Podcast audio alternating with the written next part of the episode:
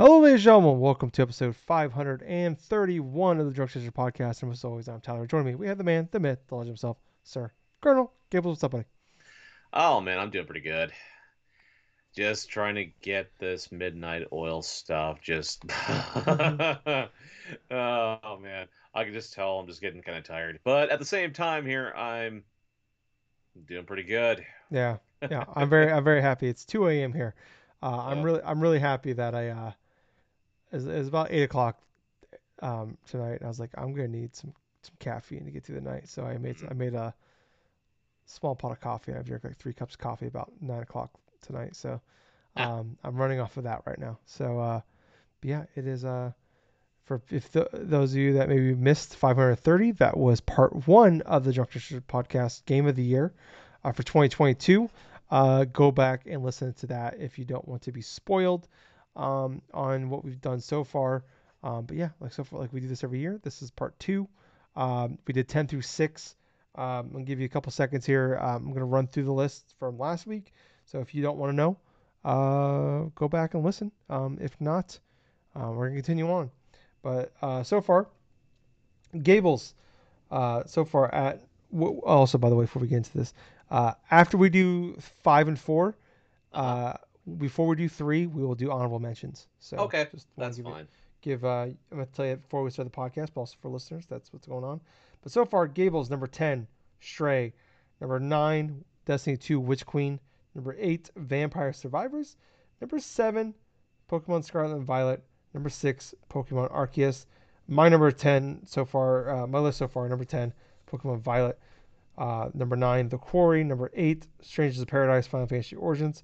Number seven, TMNT Shredder's Revenge. Number six, Pokemon Arceus. So uh, so far we've got two games in common. I don't feel like it's gonna be the last. Um, but yeah, so far right now, uh, things don't change. Pokemon Arceus will be our game of the uh, overall game of the year. Um, but Gables, you start. Uh, did you? Yeah, you started I started um, so last time. So, so do you, why don't you go when we for it start? start this time, Tyler? all right. Well, Gables, number. So before we get before I announce who the winner is, I just I meant to do this with uh, when I talk about Pokemon Legends Arceus. I remember talking about this back in January when we were talking about Pokemon Legends Arceus. I'm like, Mhm. if Pokemon Legends Arceus doesn't finish in my top five, this would go down as like just an all-time like fantastic year for gaming, and it finished number six. And it, initially it was number five, and there was a late push that bumped it out of number five. Okay. And it's a game I've been like dabbling in here and there, like kind of a cool time passer thing. Um, but it's a game in the last few days that has just taken over my life. You watched me play it for a little bit before we did this podcast. Like it was Vampire, Vampire Survivors. Um, oh wow. and it's so weird because like I'm typically not into these style of games. A like you told me like it's got that Castlevania kind of look. It's that old school like 16 graphics. Uh, I do like the fact there's like the the blast processor option in the uh, in the uh, in the options menu. Um, roguelikes not typically my type of thing. Just kind of redoing the same stuff over and over again. Uh, but like and like I would dabble in. I've been dabbling here and there in the last couple months. Uh, like just doing a run for like do a couple runs, but I was just never like I kept. But I, my issue was I kept doing the first level over and over again. Um, but then like a couple days ago, I started playing it, and I did I did like the second level, and I just I got like I started unlocking the relics that would give you better ability, start you off better, and then investing my coins smartly into upgrading my uh, items or upgrading like damage or your magnet so like you retrieve you know the experience uh, coins uh, from further away or uh, your armor or like or getting the revive stuff like I started like investing those um, smartly instead of just like I was investing them all in like coins and like my experience points before uh, and then like I did that first run like I, I kept like before I'd get to like you know 10 12 minutes and stuff like that a good run then like started getting like I got to like that 20 minute run. And then I got to like I remember like that first run I did another run. I'm like that was really cool. I've never done that one before. I jumped to another game. I did like a 25 minute run. And there I got to that moment where like you just you don't have to move and you're just killing everything without moving. And it's like one of the like just goosebumps, chills, like just giddiness of laughing all the way through. Like last night um, I was playing because I got this new I got a new monitor for Christmas and uh, so the, my parents bought it for me. It's a, this 32 inch curved monitor. It's beautiful. It's, uh, it's you know it's got HD and HDR and all that. And I'm like I want to just kind of dick around with it and see just how good the, the picture quality is. And I, I sat down. I played. I ended up playing for like over an hour, just sitting here on, the, on the, in this chair, and then Huh. like oh I'll, I'll stream a little bit on Twitch just for the fun of it, whatever, just test out. And then like next thing I know, four hours go by. Uh, and I, I played for another four hours on top of the hour plus I played, and then I, I played some more. Like, and then like I got up this morning, I started playing it, and then like uh, I started getting messages from my my fantasy football group uh, messenger, and I was like, oh fuck, today's Sunday. And I was like, football's gone. What am I doing? And then like I was watching the Packers game today, and like it goes to halftime. I'm like I could probably squeeze a, a, a game of Vampire Survivors in. Like my whole my whole weekend is like just squeezing in Vampire Survivors. Where I'm like, Yeah. my whole goal this weekend was to play Crisis Core, Final Fantasy 7 Crisis Core, and I played a little bit. But Vampire Survivors has taken every last second I've had of free time hmm this weekend. Um, yeah, like it's like you, you were talking, you were saying earlier, like it's just that like one more game mentality, and like and Yeah. then like you start like you like I said like I wish I would have known to like just like once I unlock a new level, just go to the next. Even if you don't beat that level, the previous level, just go to the next one because you're gonna unlock more relics that unlock more uh, game changing abilities. Like you get the cards that like that'll help you out, or like uh, you unlock more different types of like gun, uh, different types of amp, like you know power up stuff like that.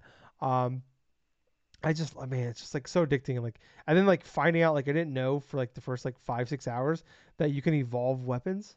I didn't know anything about that. And just like discovering that, or like the fact you can like, you can c- combine weapons together, some some weapons together, like discovering all this. Like, the game is just all about discovery and just like constantly discovering new things and like work finding ways like uh like powering and like combining weapons or combining power ups together um, it's just fantastic. Like I, I like I said, I just it, it it's it, like I heard someone say this, and I feel like it's the perfect description of this game where it's like if you just want like skip time, like you just, you go on TikTok where it's like you order some food and like I don't have anything to do, but it's like I, I got 30 minutes or I got 20 minutes. I'm gonna have time to like really do anything or like I can't play a game or I can't you can't play like you know like a, a big a regular game or like a big time game or you can't even watch an episode of TV or whatever. So go on TikTok and that will you know like all of a sudden 20 minutes, 30 minutes, an hour goes by. And this is just a video game version of TikTok. And I don't mean that in an insulting way. I mean that in a good way. Where it's like it's it's just like you play this game and next thing you know, four hours is gone of your life. Mhm. Or like like I said this morning, I played it, and like next thing I know, it's one o'clock in the afternoon. And I'm like, wait, football's on, um, and it's just it's such it's so easy to lose time in this game. It's so easy Absolutely. because it's just like I just like I you get to like like I said, they get to those points where like you're like you're just getting like when I discovered you can go like I thought oh like I've never been to level 99 before. That's cool, and then next thing wait I'm at level 100 wait I'm at 112 wait I'm at 120 it's like wait what? And like you just max everything and then like you have like six different ev- weapons all evolved and you're just like you know I'm not even moving and you just like not even struggling you get that 30 minute mark death shows up.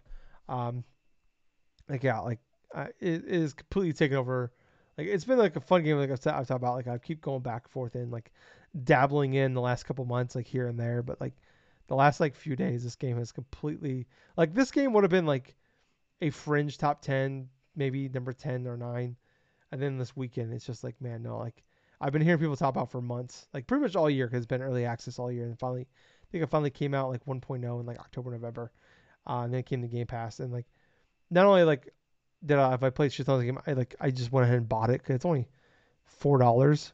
Um, and then I bought the DLC, and I think it's a I think it's two dollars for the DLC. Uh, so like I, I was like I just want to support this game, and I just like if it ever leaves Game Pass, like I got it.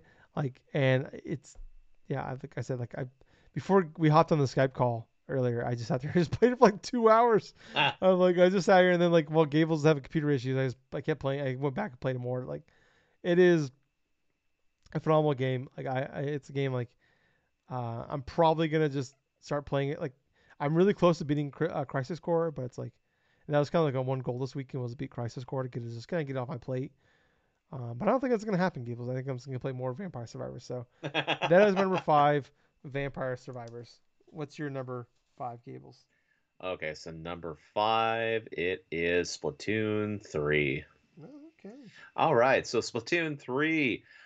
I got on a kick for a while this past year to where I wanted to play through Splatoon 2 before going to 3. I did that. I spent about a good solid 24, 25 hours playing through the entirety of Splatoon 2. Did not do the uh, expansion though. I could have done that, but I kind of like purposely wanted to rest myself before starting Splatoon 3. And when I eventually got to Splatoon 3, I really enjoyed it. I mean, I really enjoyed the campaign portion of Splatoon 3. I did like how you could explore different types of like um, there were different types of explorable areas and stuff. I believe there was like about six or seven or so. I mean, you could skip different ones to go past like for the other future ones and stuff, but I really liked the elements of like each stage because each one of them kind of improved upon the last in terms of like gimmicks and in terms of like like uh, creativity in terms of getting from point A to point B in certain aspects. I really liked how you weren't like tasked with like researching for like specific items multiple times. It was pretty much like a one and done sort of a thing. Like, oh, okay, that's how it is. It's like there's so many of these stages inside of this one area that I don't have to go back and things if I don't want to because there's like certain stages to where you could replay it again, like with certain weapons, you know, like with yeah. one of three as opposed to every single weapon like it was in Splatoon 2.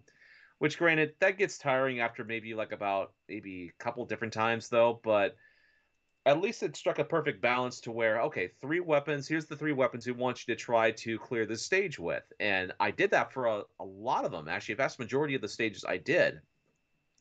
I loved that every time i used my ink to like just cover everything in specific areas i was constantly being rewarded if not with coins but in terms of like skill points and stuff to invest in the character to make them even stronger in terms of damage output or using certain abilities or certain grenades and stuff. I it felt awesome actually going through the entirety of not just the stages but also in terms of the boss battles too because some of them actually get up there in terms of certain like challenges like like you have to face every member of like uh the team that specialized in this game and stuff so it's like oh my gosh facing off against Big Man, the Big Manta, and stuff like that. that one was pretty fun. No. I didn't know that. I didn't want to know that. Aw. You didn't hear Big Man, did you? No, didn't hear him that much. But Bitch. here's the thing, though. It's like I went through the different portions of like uh, the different boss battles. You know, they're themed after one of the members of like the the current group and stuff. God damn, I forgot their names. But at the same point, the end the end battle and stuff, and then the twist with that end battle, and then everything else just built itself nicely until like the climax of the game in and of itself. I love the final boss.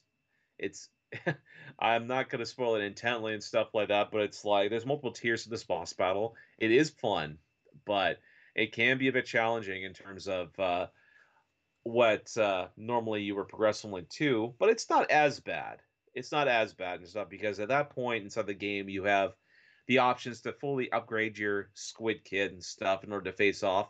But I'll tell you what is also an interesting aspect is the backstory for how the Inklings really came into be.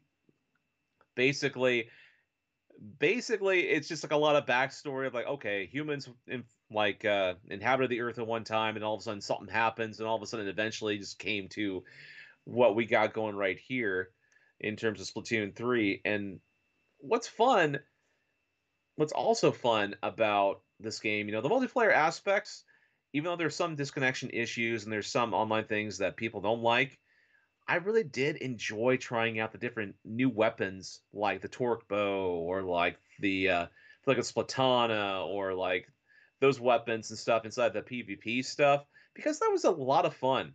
I don't really go on to the the very much the competitive modes. I love going just like uh, the turf war stuff or like the salmon battle stuff or you know those little offshoots and stuff that really contributed to my overall enjoyment of it. I mean, it just feels good just to just cover everything with paint in this game, you know, more so than it did like in the other previous versions, and that's probably because of like you're always consistently rewarded just from doing little things and stuff inside of Splatoon three. But yeah, that was my number five. Wow, I didn't. I did not. Yeah, this your list has surprised me, Gables. I, am pretty surprised. I I, I thought I, I, I had a pretty good idea what your list was going to be, and uh, you made put if you made me put like a top ten list together for you, um, I wouldn't have had I wouldn't have had it in the order that that you did. Um, but all right, moving on to uh, number four here, Gables. My number four game of the year is a sequel to a previous overall game of the year winner from me. Oh, I see. It was my 2017 game of the year winner. The sequel to that, Horizon Forbidden West. Um, mm, mm. Man, like if you if you just want to know how great of a year I thought this year was, if you know me, if you listen to this podcast podcast for a while, uh, Jesus, having trouble talking now. It's getting late, and I've also had four beers. Um, and also Gables, I realized I didn't eat dinner tonight, so. Oh shit. That's where I'm at. Um, I'm an adult, I swear. Um, but uh, yeah, my number my number four, Horizon Forbidden West. Uh, I, man, I, I, this game is so crazy to me. Where like, where they went with the story, mm-hmm. it's like if I, I don't want to. I'm not gonna spoil it for people, okay. but like, if I were to describe, if you played Horizon Zero Dawn, and then you're like, hey, what happens in Forbidden West? And I just told you with like out without you playing it or showing you anything for context you would think like, okay, they went off a fucking cliff here. They jumped the shark. But like it actually is really cool and interesting and they do a really good job of like not only like they've kind of planted the seeds a little bit in like part on the, in uh, Zero Dawn, but like also just like making it work and it makes sense. And it's like I kind of can't wait to see what like what happens in uh whatever the third one's gonna be called. Or I don't think the DLC, the DLC I imagine won't touch it all. Probably just be like kind of like DLC part one, where like really just kind of happens inside the first game. Doesn't actually continue the story, but like yeah, like I just love where that story went.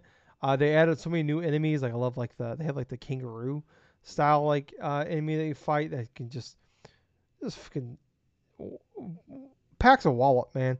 And then like they have like the armadillo one that just kind of like almost does like that the Miltank attack from Pokemon where it just spins into a ball and like the the rollout. Yeah, and like my God, it just it can it's it, the first time it did it to me, I didn't know it can do that. Like I audibly screamed in fear because it was like it just came out like I'm like I'm doing a pretty good job against this thing and then just fucking starts spinning at me. I'm like ah, like it just scared the fuck out of me. Um, and like I just love like I mean it does what like what you want from a sequel. It just takes a lot of things like uh, from part one, like the first game, and it just does a good job of building upon those and kind of like you know not only building upon it but also like kind of raising the bar. And it does a good job of that. Where like sometimes like you know they just like oh we add a couple more things here and there and like whatever. It's like that's good enough. Or yeah, but they they do a good job of fine tuning, but also like fixing some of like the complaints people had from part one. Where like the first game where like you had like a melee weapon, but it was like almost detrimental to use it. Like it just like you're just better off just like picking people off with the bow or like some of like using the traps. In this game like I actually I think I used the melee almost as much as I used anything else where like it felt good to use and like it wasn't like like using it didn't feel like a negative. Like it actually like, was actually a really well thing to use. Um but yeah I just I just really loved kind of like I said I love wandering around the world like I said I, I thought about like Legends of Arceus where like the loop of these type of games is what's important. And I love that loop. I love wandering around. Like I love going into like some of these side quests. And like, you know, it's it's a map game for sure, but it's like, yeah, they could do a good job of like some games like. There's like the famous like Witcher three side quest where you have to like retrieve a guy's a fucking frying pan. It's like wow, this is like a dumb quest. And like this game definitely has a lot of those, but like they, they have like they have like side quests and then they have like I think I can't remember what they call them, but like basically like they're like errands. Oh, they're called yeah, that's exactly what they're called. They're called errands, and those are like the the retrieve the frying pan version of like here's these like smaller like side quests with like find ten of these plants or these like little dumb things like you can use like just kind of good jo- good way to get like resources and you know level up. But like then there's like the bigger side quests that are like actually like some of them are really really good and I like I like a lot of them like like Zero Dawn had the same thing where it's like a lot of like the the character development of the side characters in the game you find in the side quests, and like this game has more. It's kind of more the same with that, where like you like just like wandering around like finding some of these like side quests, like finding like and just getting like like all of a sudden like these crazy boss fights or these random uh bosses you can find or like these tribes you can find or like like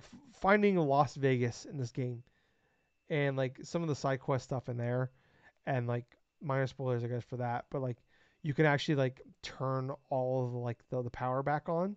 Oh so my like god. all like all the like the casinos everything lights up and shit like that like that's really really cool. Um but yeah like I just I loved kind of getting lost some of those side quests. I love the, look of the story went. I love Aloy is I think a phenomenal character. Um really like my only really complaints about this game is like it's just more Zero Dawn and like I think th- so like they kind of went too big in the way of like kind of like what Ubisoft has done with like and not nowhere near the level of like what Ubisoft has done where like but it's it's kind of like it's like Ubisoft light in that way where like you know like you lo- you open up the map in a Ubisoft game it's just like flooded with like re like things on the map and this game Yep. kind of has that too and then it's like you can you can spend you can just lose a lot of time looking in the menus like all right what I got what do I need to like find here to like upgrade my so I can carry more shit or ca- like upgrade this this one item or whatever? And it's like I gotta go like all right, I gotta go here to like like I gotta find this random animal but they're only in this location I gotta wander around. Um like that's like the biggest complaint I have is like they kind of the game almost gets too big in that way. Ah. uh where it's just like man you could spend a lot of time and you can lose a lot of time like not really progressing anything and that could be like the frustrating thing where it's like you could spend hours and it's like I accomplished nothing uh, or I accomplished very little. And that's like my one real complaint with this game. It's like it's borderline perfect for what I wanted out of this game uh, and I just hope that like when they go to Witcher 3 or Jesus Witcher I'm sorry I got Witcher 3 in front of me here um, when they go to Horizon 3 um, whatever that may be. And like I, I've got a lot of things in my mind. I'm like where the fuck is this thing gonna go? Um, but I hope they kind of like kind of bring it back. Maybe not bring it back but like don't go crazier. Just kind of maybe don't go further than what you are. Because like it's still a great game. Like I thing is like people love those style of games. So like it, those like Witcher 3 and like where Ubisoft is now as, as gaming is not for me. But like I, I just hope they don't go too crazy in that in that realm. Like just keep it what you guys are doing a great job. Just don't go too far in that direction. But like yeah, my number four overall, uh, Horizon Forbidden West.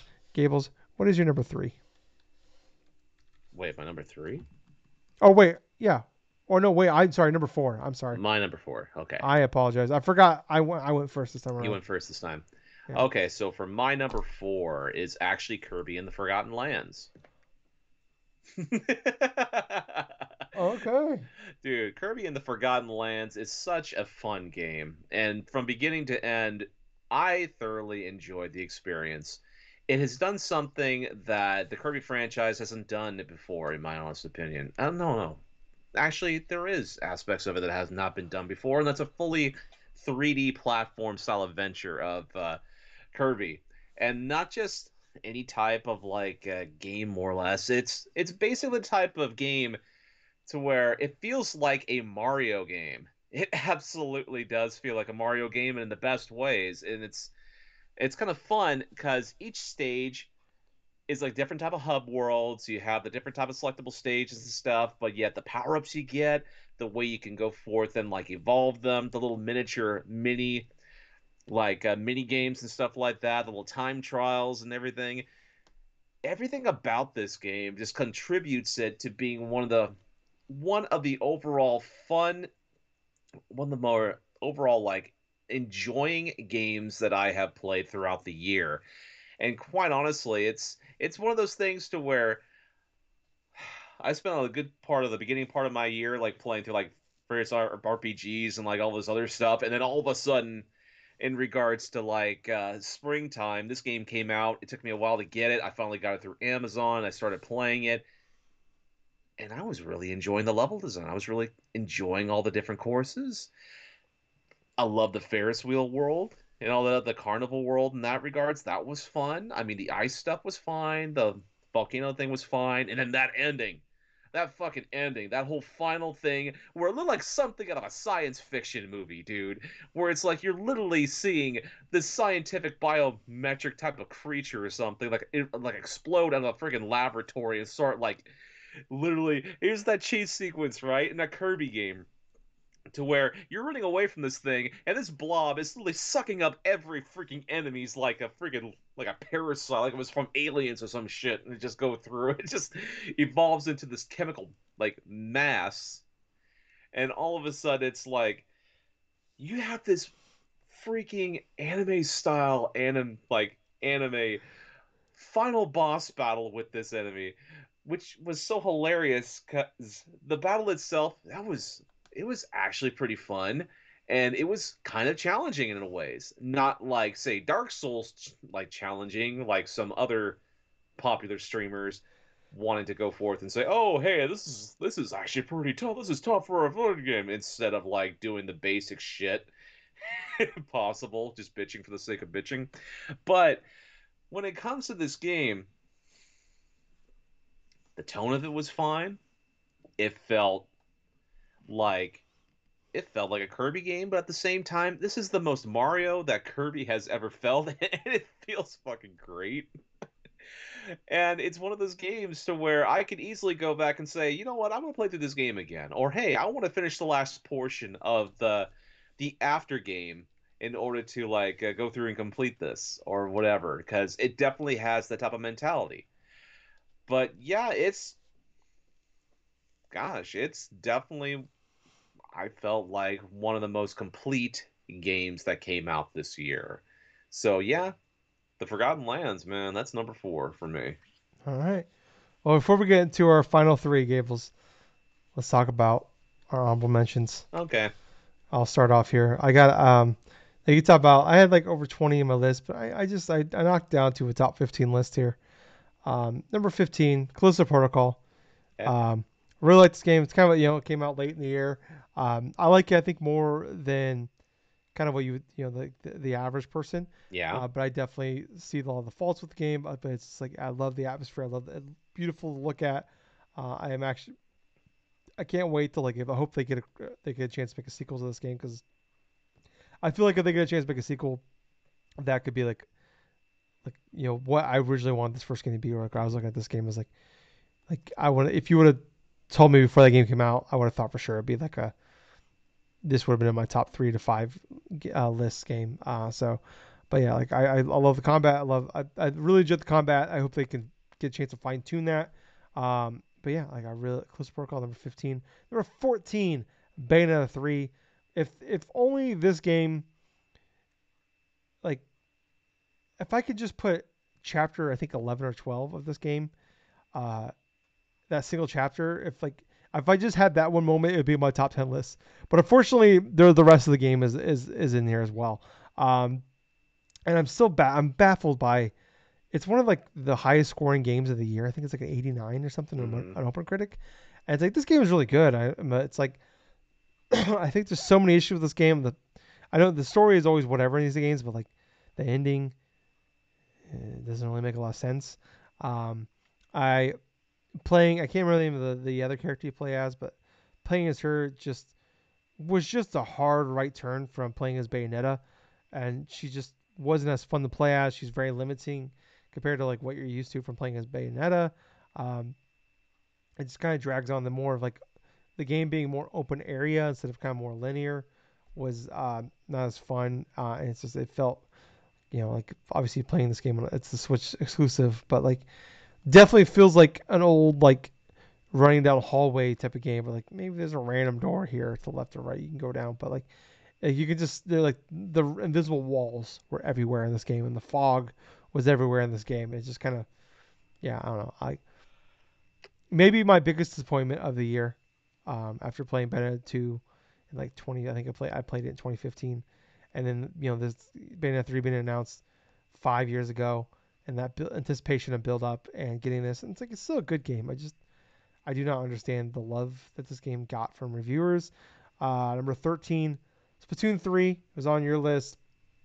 I didn't care for the. I, I actually like just really did not like the the main like story stuff, main campaign of this game.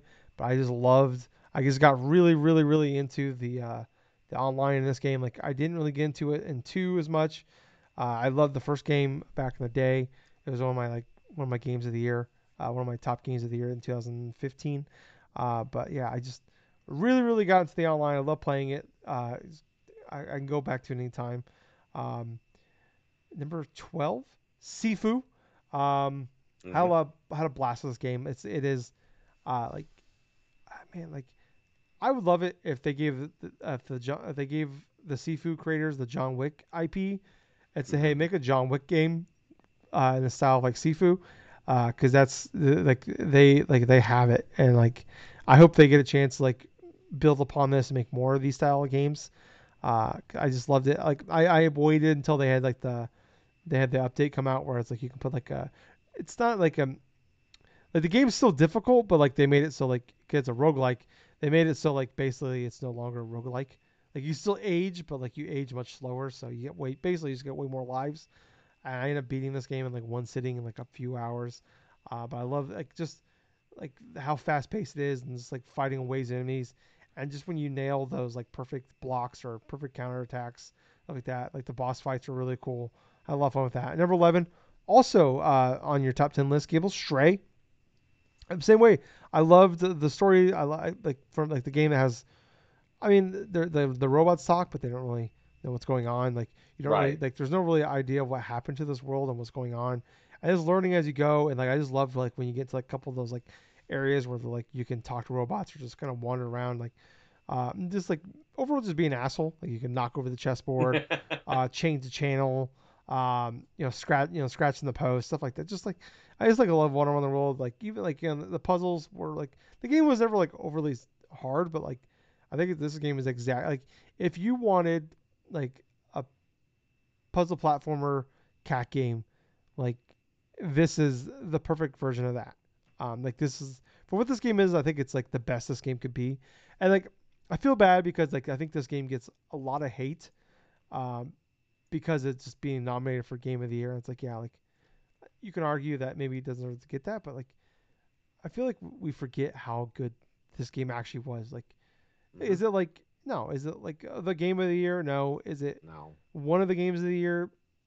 To some, yeah, but like I don't think like this is not one of those. This is not like a six out of ten game that got nominated. This is like people. This is like a game that reviewed really well. People really liked, and yeah, you play as a cat, and that sure that helps make this game better because you play as a cat. Like if this game, if you, if I'll be completely blank with you, um, if this game what you play as a dog instead of a cat, it would have been in my top 10 list for sure. Probably. Uh, no, not probably. It would have been in my top 10 list 100%. Might have been my top five. Might have been my game of the year. I don't know.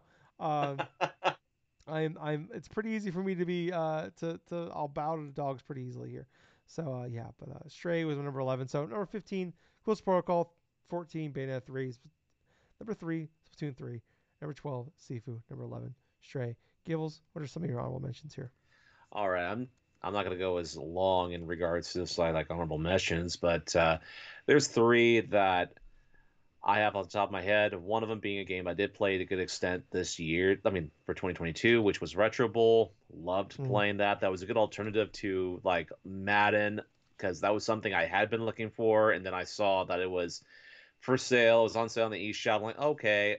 I looked up the scores and stuff. Okay, this is getting favorable scores and stuff that people seem to like it, and so all of a sudden I played it. and I played it for like over 25 hours, mm-hmm. I think, the initial, and it really scratched that itch because I had played like Tecmo Bowl on the Switch's online thing for like almost to death.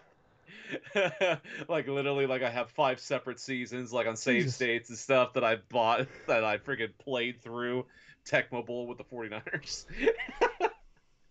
but uh, that was a fun game. Like managing your own football team, like having to go forth and either trade players or certain players would just retire or this or that. You know, that was such a fun, like, non-stressful sort of like a simulation thing for football. You know, yeah. so there was that obviously Xenoblade Chronicles 3. That one would have been on my top 10 if not for the fact that I did not play near enough to really substantiate it to be on my game of the year list. I think I played them roughly around that nine, maybe nine and a half hour mark.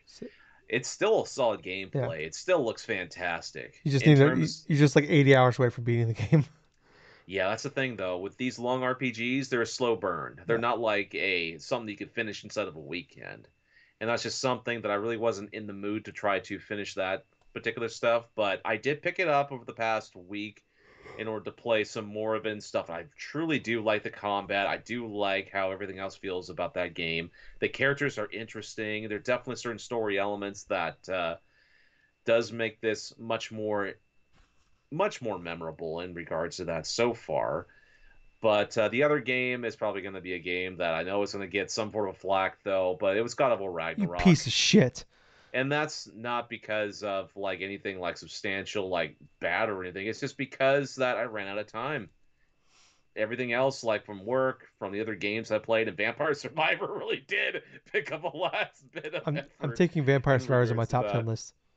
But. Uh, in regards to that, you know, I played maybe like a couple of hours of God of War Ragnarok and most, and this comes off of me spending almost nearly 30 hours playing God of War 2018 during Extra Life and everything else. Like, I got burnt out of God of War after completing and platinuming God of War 2018. Fantastic game. Obviously, fantastic game. But, like, for Ragnarok and stuff, I still need to go forth and play a bit more of it. So yeah, that's it for my honorable mentions. All right. Well, let's move on now to our top three games of the year. Yeah. Starting off here with my number three. It was year number four, Gables. Kirby the Forgotten Land. um, yeah, like you took a lot of things I had to say. Like one thing I wrote down though was like, I feel like when they made this game, they said, "All right," they like they called Square Enix up or Platinum up, and they're like, "Hey, um, bring me the NieR Automata crew. Can you write me a story for Kirby? And this is what we got. like, I, I talked about like you get to that carnival world, and I, my big complaint with this game is like the carnival world almost comes too early because the game is just kind of peaks there. I love that. Like, it's probably one of my favorite sections in gaming this year. Um, like, and it's like it's on par with like the when you get to that carnival section and NieR Automata, where it's like like that, that's where like, I feel like the game for a lot of people like went to the next level. Like, okay, this game is just absolutely fantastic. Um, I, I just love, man, that world. God damn, I just kind of want to go back and play that world again. Uh, but like, I, I love the fact that like when I like I was so I was always so worried about this game because I kept talking about like when reviews, I'll wait for reviews and see what they say because like I don't want to give hopes up because like I played some Kirby games in the past and it's like they're always just like the e the baby version of Mario games, like the two, yep. especially the two D and three D games, are always. Ben, you said it like exactly what I've written down here. This is on par with like any 3D Mario game out there. Like, yep. They didn't Absolutely. fuck around. They gave it like a full chance. It's like, man, like I feel like I know Kirby's been around. This is like I think the 35th anniversary of Kirby or 30th anniversary this year. I can't remember which one. And like finally they like this game. I mean, it's not obviously it's not on par of like a Mario or a Zelda or anything like that, but like I feel like Kirby has gone up uh, multiple tiers in the Nintendo like spectrum of like IPs here. Or like yeah, like Mario, Zelda S tier, Smash Brothers S tier. Like Kirby's always been like that like D C minus tier. Now maybe it's like B plus tier, where it's like man, you can pop these out and these games will like have a chance, people will actually pay attention to them. Like these are like, yeah, there is an easy mode where you could turn this in the baby ass baby mode. Uh, and that's great if you just want that, like you want a baby version of like Mario games. But like, there is a mode here for people like, and not only is like is it more not just more difficult, but like the the love and the care there, and like the worlds are are so different and interesting and fun. Uh, upgrading the abilities, like I just like I, I like upgraded like the the sword and the fire to like max ability and just like the fire ability is just like especially in the boss fights it's just op like it's you just mm-hmm. yes, fuck is. people up at all these boss fights um i love like you said like it definitely gets more difficult towards the end um and not like yeah, like I said, not Dark Souls level, but like it definitely No. like becomes like you can't just like hack and slash or just run in there and do whatever. You actually gotta stop a thing, uh, and you gotta use some strategy here. Um, but maybe some of the bo- best boss fights of the year, or like Oh yeah, fighting the armadillo, and you just like you're like almost done with this game, but then then you find out wait, there's a dodge mechanic in this game. Like I had, Yes, that's exactly the point where I figured out there was a dodge mechanic. Yeah. It's because of that freaking armadillo fight. Yeah, I think everybody found like it's been there the whole game, but nobody knew it. And then like I love the cat fight, and like I think that's the, the boss fight in the carnival. Like it Yep, goes up on the like boss fight in the carnival. yeah, like jumping around. Like I I loved all that. The final boss fight, uh, absolutely incredible. That whole last like world where like you're going up the elevator, and then like you yeah, Yes. there's like the there's like the creature in the jar, and then like the lion. You fight the you know, just fighting that random lion. It turns into the goo, chasing down the hallway, and then Yep. it ends with you swallowing a fucking 18 wheeler, and you're Yep. driving up buildings as they fall from the fucking sky Yep. like and the music on top of it it like i said it is just straight this game is anime and like not only that doesn't usually hit for me but here it did i love Dude. that the like kirby like screaming like it's dragon ball z like hi and like you're like fucking smashing the button trying to like get in there like it's pushing back and you're going back and it's pushing you back and you're going back like you're just going super saiyan on this fucking yeah, that's right. I'm using Dragon Ball terms. I know I know some of these words. And fucking just finally like being in the game. And then Gable's spoiler alert for the ending of this game, your little buddy sacrifices itself to save Kirby's world. Yep. Holy shit. like what is happening? Wow. Never would have thought that would happen. Um, but yeah, th- this game is phenomenal. Like a game that like I was like cautiously optimistic for and thought would be like ah fun little game. And this is a game that like I, I played for like an hour and a half one day and then the next day I beat the game in one sitting. Like I just sat down. Next thing you know, five hours gone by. I'm rolling credits, and I'm like, holy shit, I adore this game. Uh, and that's why um, Kirby Forgotten Land is my number three game of the year. Gables, what's your number three? Neon White. Okay. Neon White, man. That game, talk about that pick up and play mentality, like say Vampire Survivors and stuff. This was it for me, the beginning portion of the year when Neon White did initially come out. Oh, wait a minute. Yeah. We're on that halfway point actually. Uh, came out the Around exact same day as TMNT Shredder's Revenge. Yeah, exactly the point, right? It was kind of hilarious. It's like uh, Neon White. You know, it gives me the same feel as I play with like Vampire Survivors. It's like I just want to play one more game, or I just want to play one more round, or something like that. Because the initial gameplay is so fast paced and so well thought out and stuff in terms of uh, how methodical you got to go through and navigate these specific stages that they are so freaking addicting. In regards to a lot of the characters and stuff. I mean, I could recognize some of the voice actors from this game from like certain anime stuff that I've watched like over 20 years ago.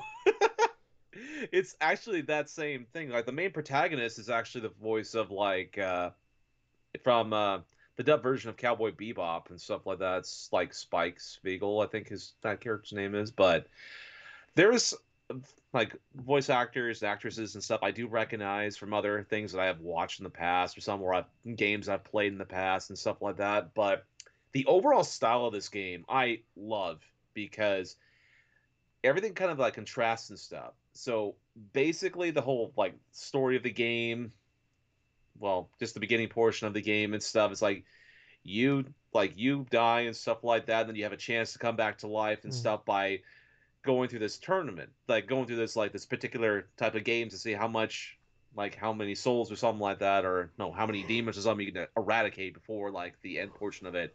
And each chapter unveils like specific portions of like uh, characters and stuff that uh, you've encountered and stuff.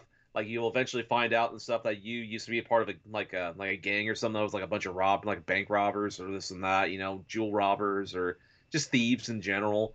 And so a lot of the different like uh, teammates and stuff, a lot of different people you come across inside of this game used to be a part of like your initial team and stuff. They each had different code names and stuff. Like your responsible for a neon white, and then there's also neon yellow, neon red, neon violet, and like neon green and neon blue and all this other stuff. It's basically kind of like uh, it's kind of like certain shows. You know, you start off with amnesia and stuff. You don't know what's going on and stuff, but the character, the main character, uh, quickly like throughout his adventure, some begins to learn like who he actually is and why these other characters are actually important to him and this and that. But on top of that type of storytelling and stuff, you have a fantastic fast-paced game to where you want to go forth every single level and try to perfect every single thing because you keep discovering, okay, this is a shortcut that leads to this. Oh, hey, I just opened up this portion right here. Okay, I just ranked up into the assassin sort of like thing. Now I'm like level 37 or something like that. Or now I'm like at level 30 or whatever. This is the type of game where I spent a good solid 10, 12 hours or something playing and stuff, and I immediately fell in love with it because it was so fun. I didn't exactly go forth and beat Neon White Hmm. in that respect, but at the same time, it was enough an experience and stuff that, like, dude, this is a fucking great ass game. This is a replayable game. This is something I look for in regards to playing video games. Because, you know, kind of spoiler one, these top three that I have in the initial list, each of them represent a, different things of games that I absolutely love. So it's like, Neon White is like more of that comfort food that I have had in games past to where kind of like with Vampire Survivors and stuff, it's that arcade sort of feel. You had to go forth and like that type of gameplay, but with Neon White, it's like a quick pace like things. Okay, I get to discard a card or something, I can leap to this, and then just use a shotgun and just to kill this enemy, and then just toss it away, and then just use another card and do all this other stuff, all this sequence of events until I get the rhythm down right, you know. Yeah, man. This is that game is definitely one of the best of 2022 and fuck I still want to keep on playing it. Yeah. Very cool. That's definitely one of those games that's like on my backlog of like games this year that I want to go back to. I at least want to check out. So It'll be one of those games you'll probably get like right in between the lulls of like uh possibly around the summer. yeah, if there's ever like looking at next year or looking at I guess now we're in next year, looking at this year, I don't know if those lulls will ever come. Um, Mm. but uh, all right, we're on number two now, right? Yes. All right, number two. My number two game of 2022. Plays Plague Tales Requiem. Um, ah, okay. I absolutely adore this game. I've, I, you know, I talk about I played Plague Tales Innocent last year, and I was like, man, if I wish if I would have played the game in 2019 when it came out, that might have been my game of the year then, um, or at least put it top two or three. Like, um, it's like it's kind of like the same with I talk about with Horizon, where like they built upon uh, kind of what you wanted from Innocence, where like the first game, like I thought I really liked the story with Amicia and Hugo, um, and the soundtrack is absolutely phenomenal. That's one of like um, like we usually when I put the podcast together, like to listen to some like video game music, and like Plague's Tale is like one of those games that's in the rotation of music for me. Um, and this game, no different. Um, it's it's something I said like uh, when I when I talked about this game uh, back in November when I first played it, or October when October November um, whatever whatever it came out. Um, when I, when I first played it was like it is uh, like this is like the best like if you would have told me Naughty Dog made this game, I would have believed you. Like that's how good this game is. Like they it definitely feels like they played Last of Us and it's like what if we made like a stealth focused version of, of Last of Us and that's kind of what this game is. Like the first game I liked a lot, like I said, I like the story. I love I love the the world building they did with it.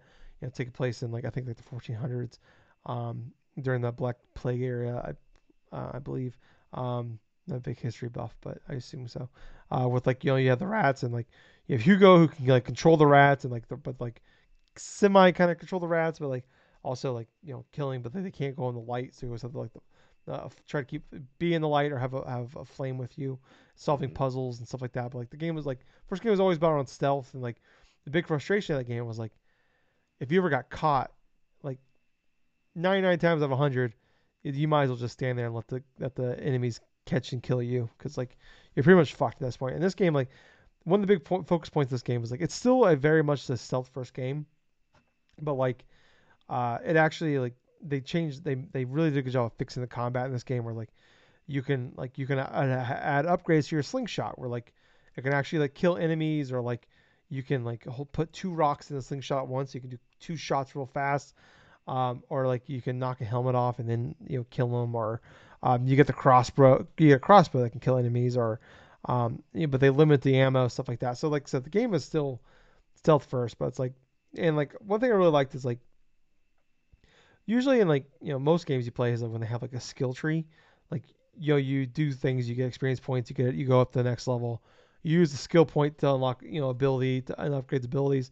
This game there are skills involved. You can upgrade your your weapons and stuff like that, but there are like different skills for like um for like you know for combat or for um you know your uh like holding items stuff like that. Uh, but and stealth. But like in this game, like the only way to upgrade those skills is by like using like being good at those skills. It's like Right. using those skills. Like the only way to upgrade and like because like a lot of games like you know you're bad at stealth, but you you focus on you focus your skill points into like upgrading your skill your your skill abilities or, or your sorry your stealth abilities. Um, you can get better at it and get that's how you like that's your workaround. Uh, you don't get necessarily better at stealth. You just you add things that make it easier to be uh, for, for stealth.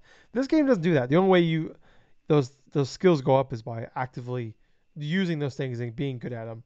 And I like that. Like I kind of wish more games did that. Like where it's like kind of like forcing you to like you can still play the game semi how you want, but they're still kind of forcing you into like this like puzzle.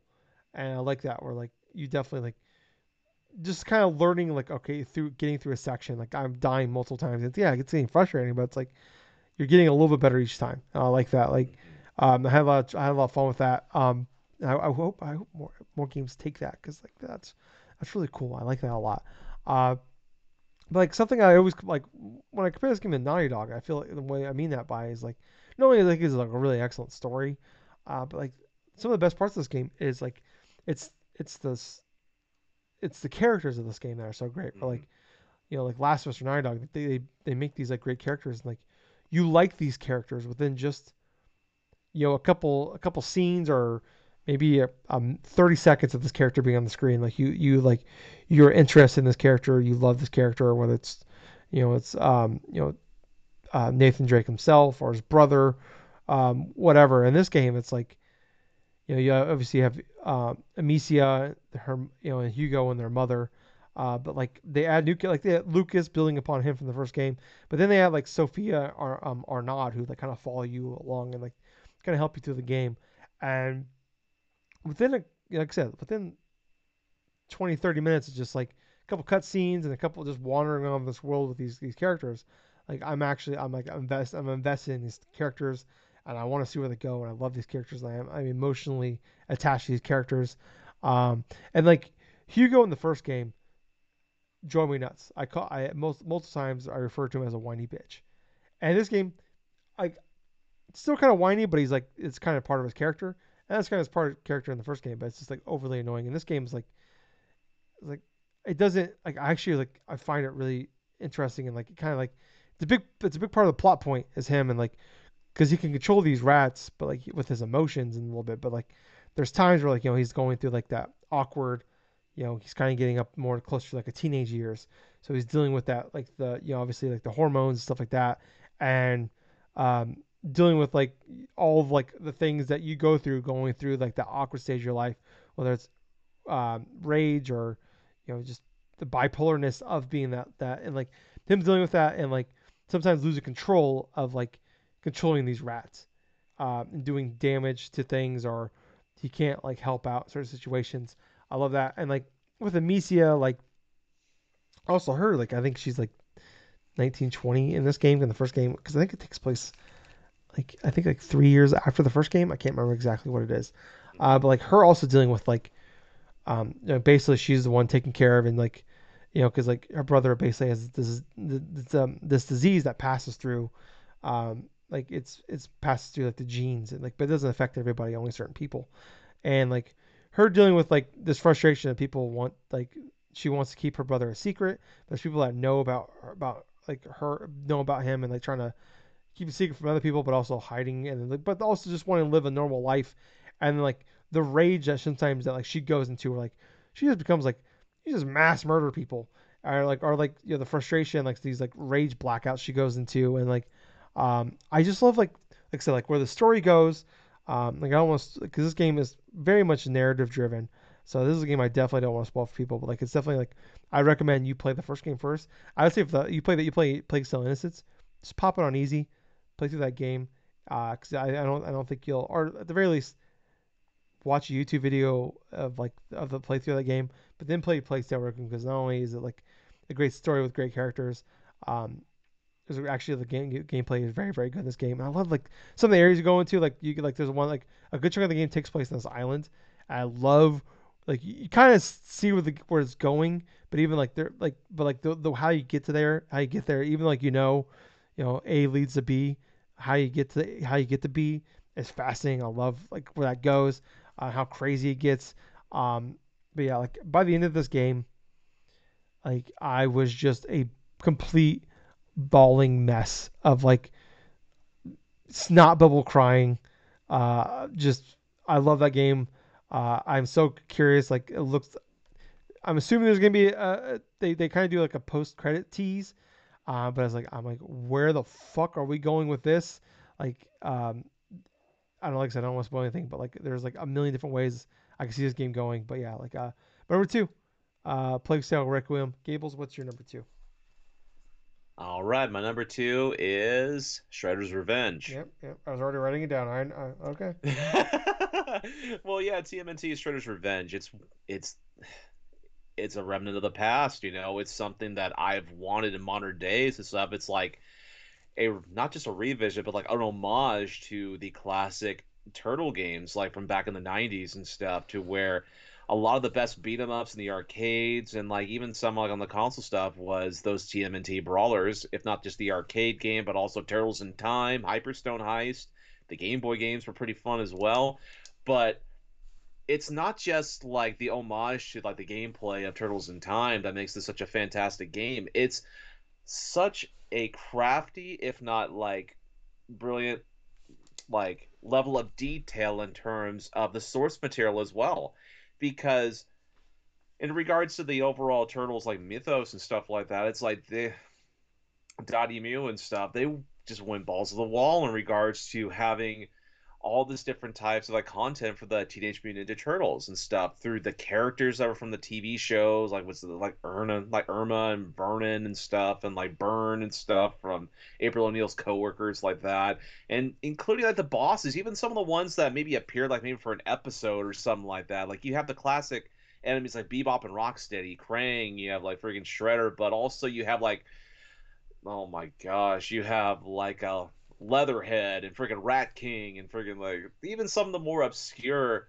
ones than that, you know, like uh like even like the punk frogs, you know, like now they're they don't like they're not like bosses or something inside the game though, but they're like collectibles you can rescue and stuff like Genghis Frog and like Rasputin and all these other ones. Like the Shredder named these punk frogs based upon like four dictators, yeah, and stuff, and that's what their main thing is and stuff. But uh, God, even like the little emphasis like on specific characters and like the neutrinos and this and that. But each level felt such like each the level felt like a lot of different types of enjoyments from the beginning portions, like you just mentioned, Tyler, like from the last episode and stuff, the details of the Foot Clan, and then you just go across like the peep, like the Foot Clan, type of the computers and like everything else, and then you see the one that just conveniently does not have a keyboard and stuff, so typing away anyway, just that little hilarious blurbs and stuff then going into a freaking zoo and stuff, and then all of a sudden you have these animals that are just stampeding and stuff. You have to avoid them, but like do all this other type of stuff, and then like how you can go forth and revive other people by just using a slice of pizza. It's like, here, come on, eat this pizza, or how you can uh like uh level up throughout the entirety of the playthrough, kind of like in other beat 'em ups, say like with Castle Crashers or even like Streets of Rage, somewhat. But uh, yeah, man, it's like the it's it's a remnant of the past, yes, but it's such a great quality beat 'em up. It's such a great quality beat 'em up to the extent where it has that appeal like a Streets of Rage or like a Battle Toads or like a freaking Double Dragon type of things and stuff. But this is a modernized beat 'em up game that is very faithful to the source material fantastic fluid combat and stuff. This game would be a blast to play in multiplayer and Yeah. stuff for the co-op stuff with a full team. But uh yeah, man, it's like it's that that ending battle with Shredder, that two point battle and stuff, and then have Ghostface Killah from the freaking Wu Tang Clan with that song blaring in the background, narrating bits of things. It just contributed to an overall just amazing like freaking experience to where I still want to go back and play through multiple times with multiple different like turtles, go through with Casey Jones, April O'Neil and stuff, and they're still doing bits of improvements. I mean, hell, not even like about a week or so ago they did like all sorts of various they did like uh, updates and stuff and not just for that but also for the turtles collection as, as well you know but uh yeah to think that i'd have a day this year where two of my favorite games of the year would be released on the same day Yeah, turtles and like shredder's revenge Back and neon back. white yeah. back to back so yeah June sixteenth. What a day. yeah Um, it's all you man all right. Well, number one. We already know. I've already said Yep. it. Everybody knows. If you've been listening, yep you know. God of War Ragnarok is my game of the year. Um, it not only is my game of the year, it's it's my, my game of all time. It's the greatest game ever made to me. This game is a masterclass in gameplay, graphics, storytelling, acting. It's ten out of ten, and everything. Um, I I don't have a real single complaint about this game. To me, it's like as if like it's like if Mass Effect 3 had nailed the ending, like nailed the like nailed the landing of that game. Um, yeah they like this is that like this is that this era of what that game like man imagine how much we'd look back on Mass Effect Mass Effect as a whole if that game was like it was a great game don't get me wrong but like Mass Effect 3 were like if they like that ending was actually just okay like it's just crazy to think where that game like where we that game would that franchise be in the pantheon of all time uh gaming and this is that and like I just love like we always talk about like I, I've mentioned all time like building upon the previous game. It's like in this game builds upon that, and more so and like with the combat and like the weapons you use. And like I don't want to spoil shit, but like it's just the the combat and the, some of the weapons that you use and stuff like that. It's like I I, I mentioned at the time, but it's like Doom 2016 where it's like every like it's you're playing chess and like you can see all the pieces, you can see the flow, and just learning and this like the way the combat flows so much faster, so much smoother. Everything flows together so well.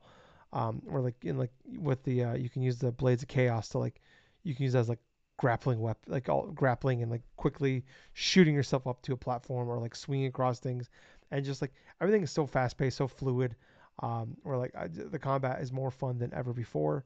Uh, I mean, the one big complaint really that a lot of people have with 2018 was like you kept fighting the trolls over and over again. Like every Mhm. mini boss was essentially just the trolls and this game just makes up for that 10 times that where like you're just um, fighting all these different types of enemies all so many different like the side quests like all have like totally different types of boss fights i don't think like yeah you're gonna you're gonna see some of the same type of enemies or uh, you know multiple times but like every like major side quest leads to like completely different boss fights. And like um there's like a whole section like uh, i can't i don't want to say the realm but you get to and like there's like all these different types of dragons in there and there's like four major side quests in this one area.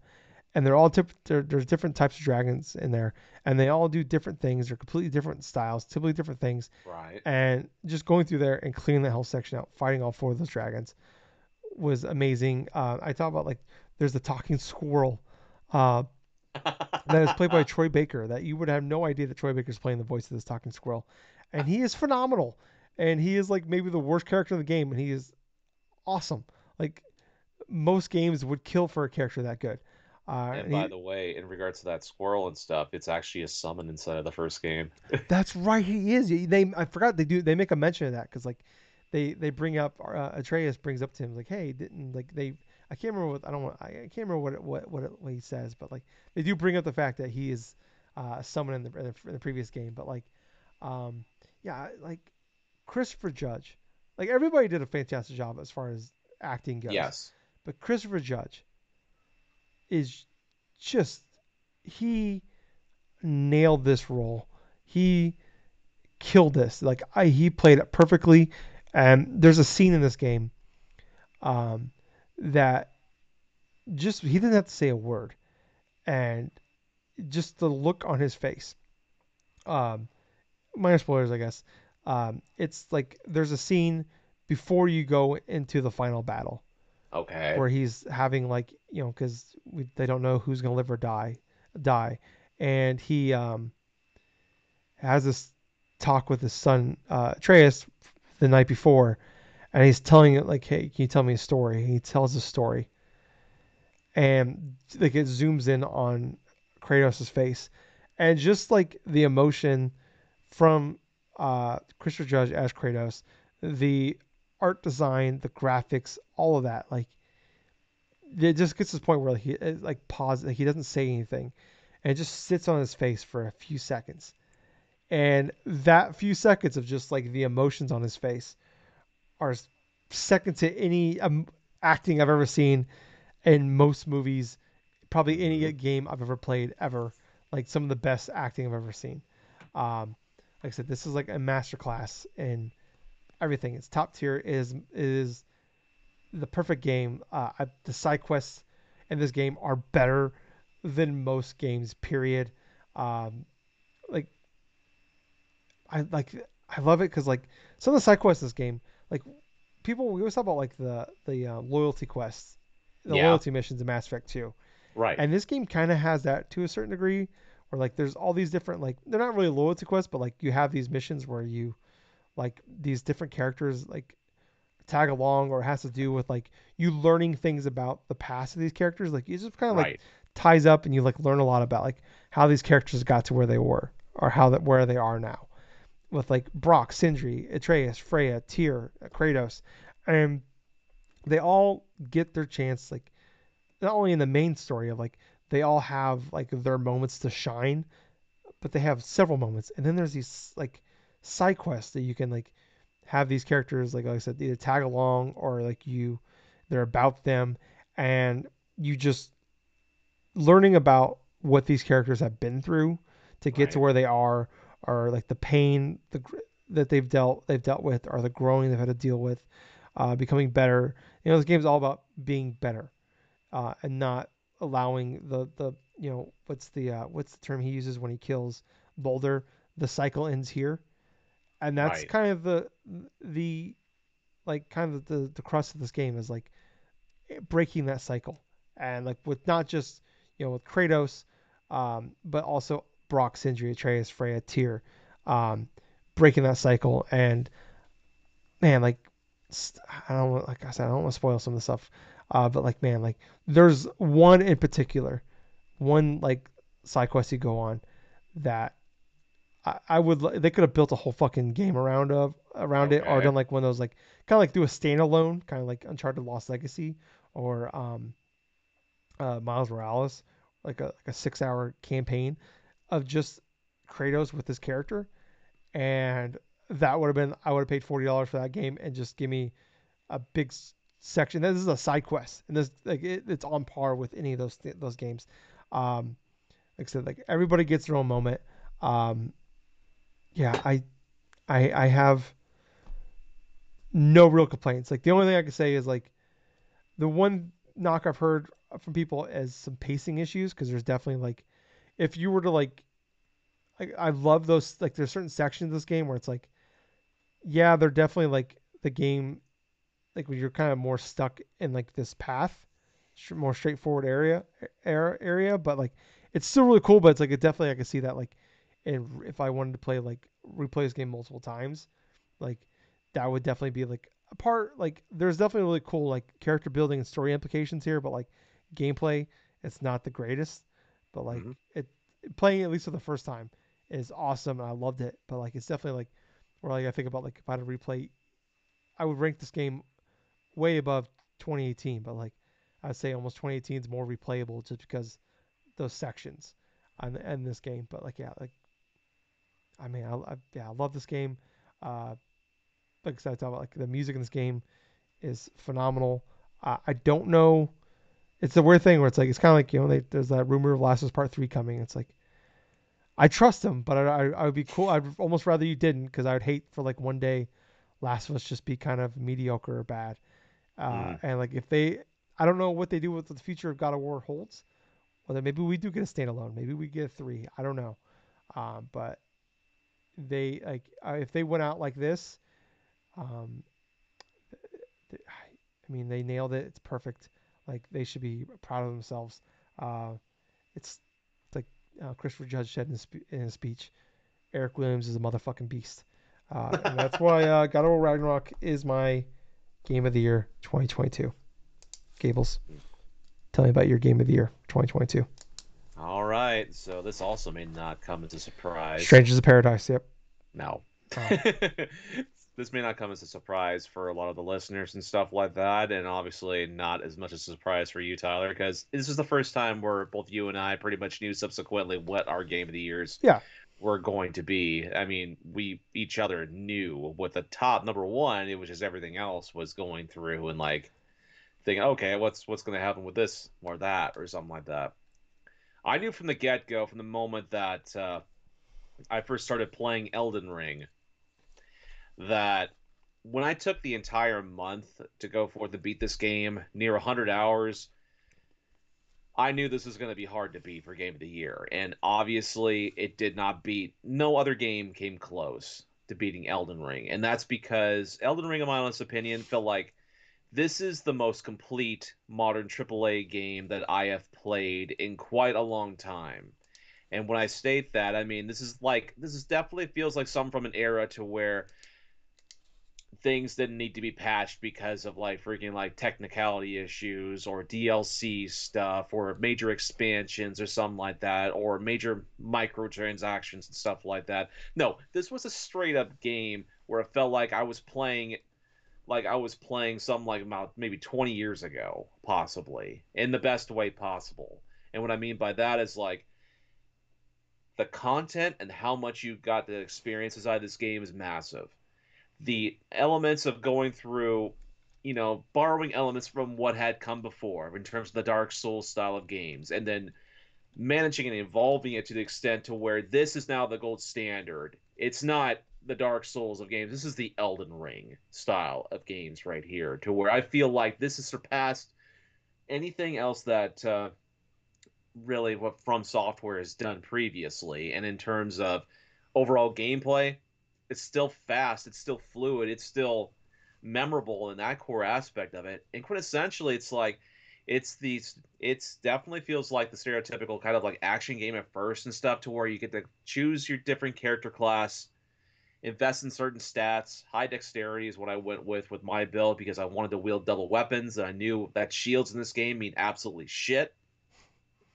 but in terms of this game, why it's my number one. It's not just content, it's not just how everything is serene inside of this major landscape and stuff looked absolutely beautiful how music was on par. It was epic moment after epic moment after epic moment. You had boss battles that were memorable absolutely memorable. Nothing like a shot in the like the shot in the dark or something like that to just be swept underneath the bed you know? But something that you would definitely remember like the first initial encounter with Margit or as i love to call him even back when i first started playing this game Mar- margaret. Because the dude Margit the Fell Omen.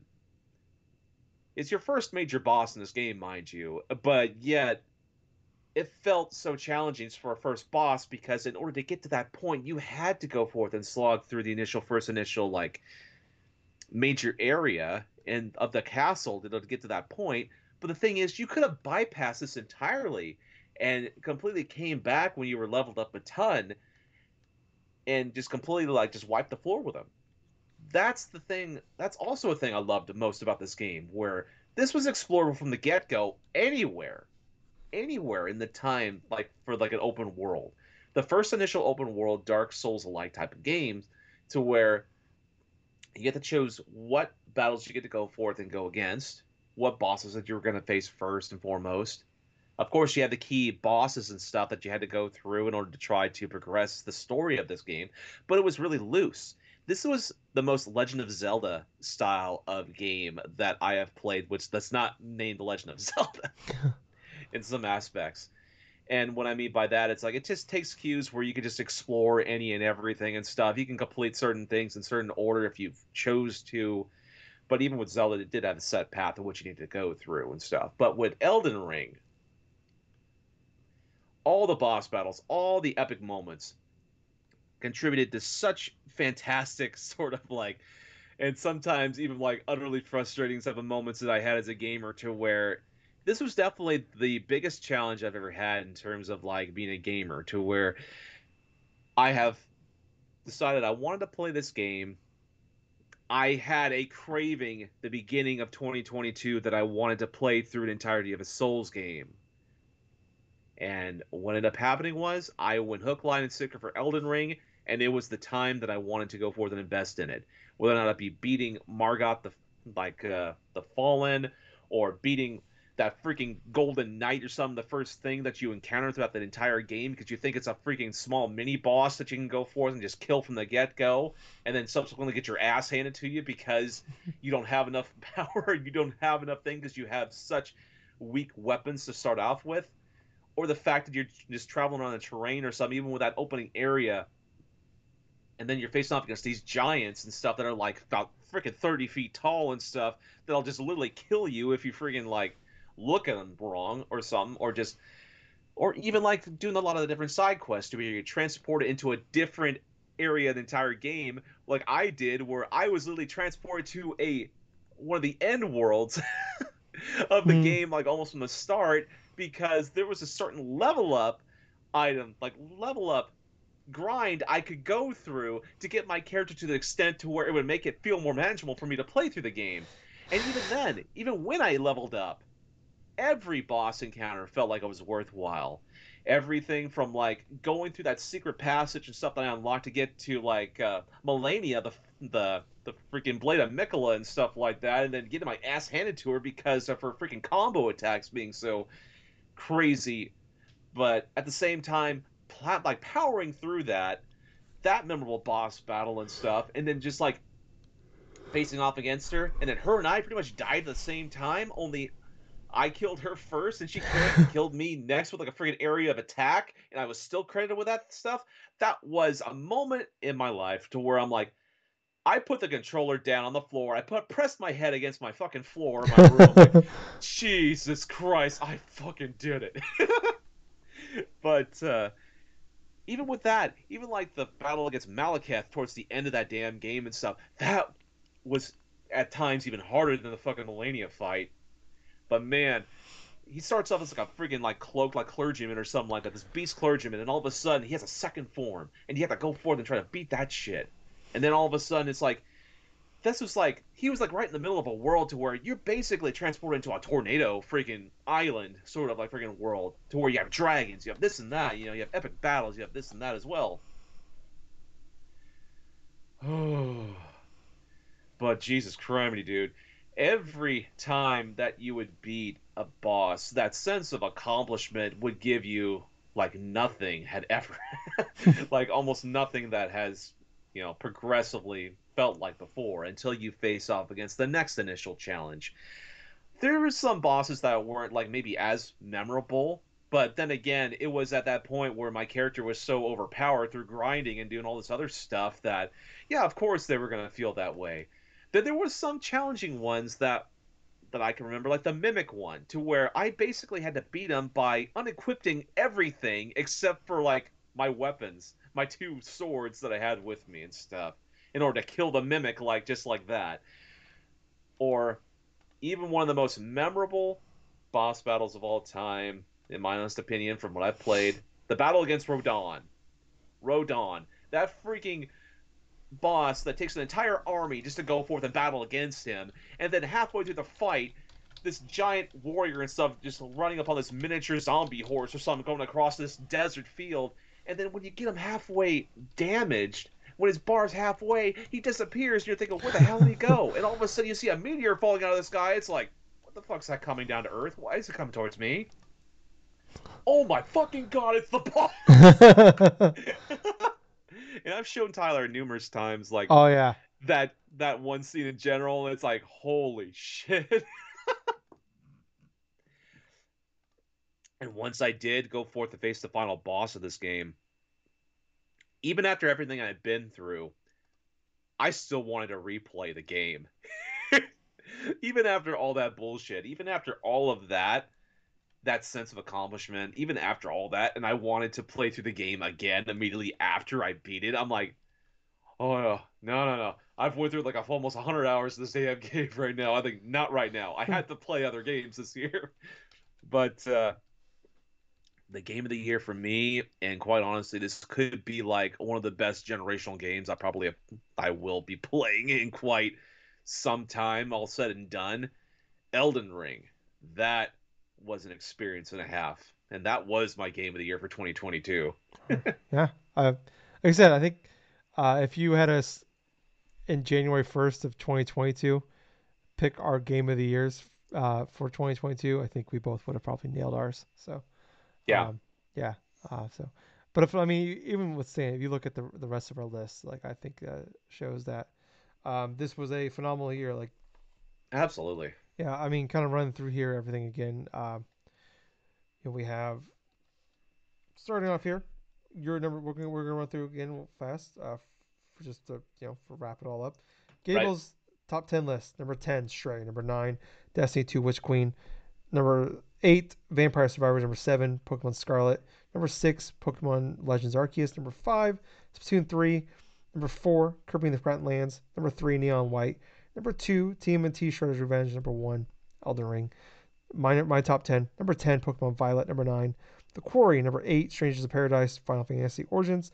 Number 7, TMNT Shredder's Revenge. Number 6, Pokemon Arceus. Number 5, Vampire Survivors. Number 4, Horizon Forbidden West. Number three, Kirby and the Forgotten Lands. Number two, Plague's Tale Requiem. Number one, God of War Ragnarok. So, mm-hmm. wrapping it up here, kind of giving us overall uh, scores here. We had four games in common, which I think, mm-hmm.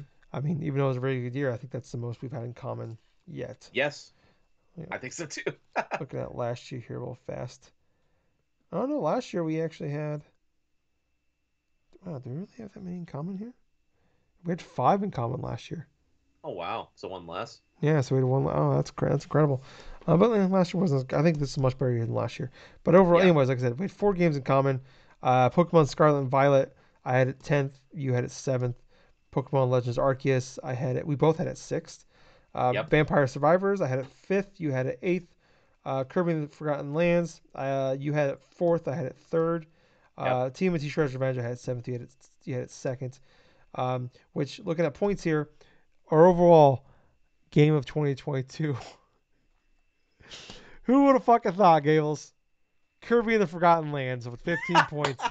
So I'll take it. yeah, uh, pretty incredible here. So I'm gonna I'm gonna put I'm gonna write that down in our uh, Google, uh, Google Podcast docs here, oh. so that way we have it forever. Kirby and the Forgotten Lands and it goes upon the roof of the freaking like a pattern of like a Nintendo game going. Yeah, yeah. I mean, it's I mean yeah, it's it's pretty incredible here. So yeah, or uh, I typo there.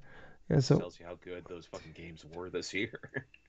yeah, oh, for 2022. Out of out of ten years, we've had a Nintendo game number one four times. Yep. Um, we've had PlayStation game twice, and the rest have been um, third party stuff. Yep uh, well, Untitled, Untitled Goose Game and Celeste. Actually, we've had two indies.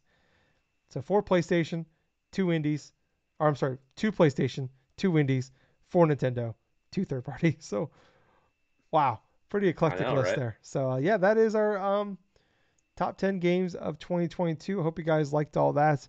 Uh, we'll be back next week. Going back, you know, finally it's been uh, it's been a month. You know, we've had four shows in a row of just kind of weird episodes. So, um, but Gables and I are gonna, you know, uh, we're gonna, you know, we did two episodes tonight. We're gonna enjoy uh, the weekend off from recording, um, and uh, we'll be back in a couple weeks. We'll be, we'll be doing a normal episode. Kind of touched upon all the news. There's been some rumors and leaks out there lately. We'll get into that, and then um, we'll also we'll do a normal episode next week, and then we'll, we'll when we come back in two weeks, we're gonna record two episodes and one night again. Third time in a row, we'll do two two episodes in one night because uh, we're also going to do our fantasy critic draft yep. and results from last year as well. So um, yeah, check, stay tuned, please. Uh, look down in those descriptions down below. You have links to YouTube, app podcasts, Spotify, Twitter, Facebook, stuff like that, so you know when whenever we're going live or stuff's being posted. Uh, that's a good place to find out when we're doing all that. So, like I said, like, follow, subscribe, tell your friends, share as well. But uh, I was host. I was Tyler. And I've been Colonel Gables. Thank you very much for listening to another fun-filled episode of the Drunk Dash Nerds podcast. And hey, Gables. Yeah. Too sweet. Too sweet, man. Bye, guys. See ya.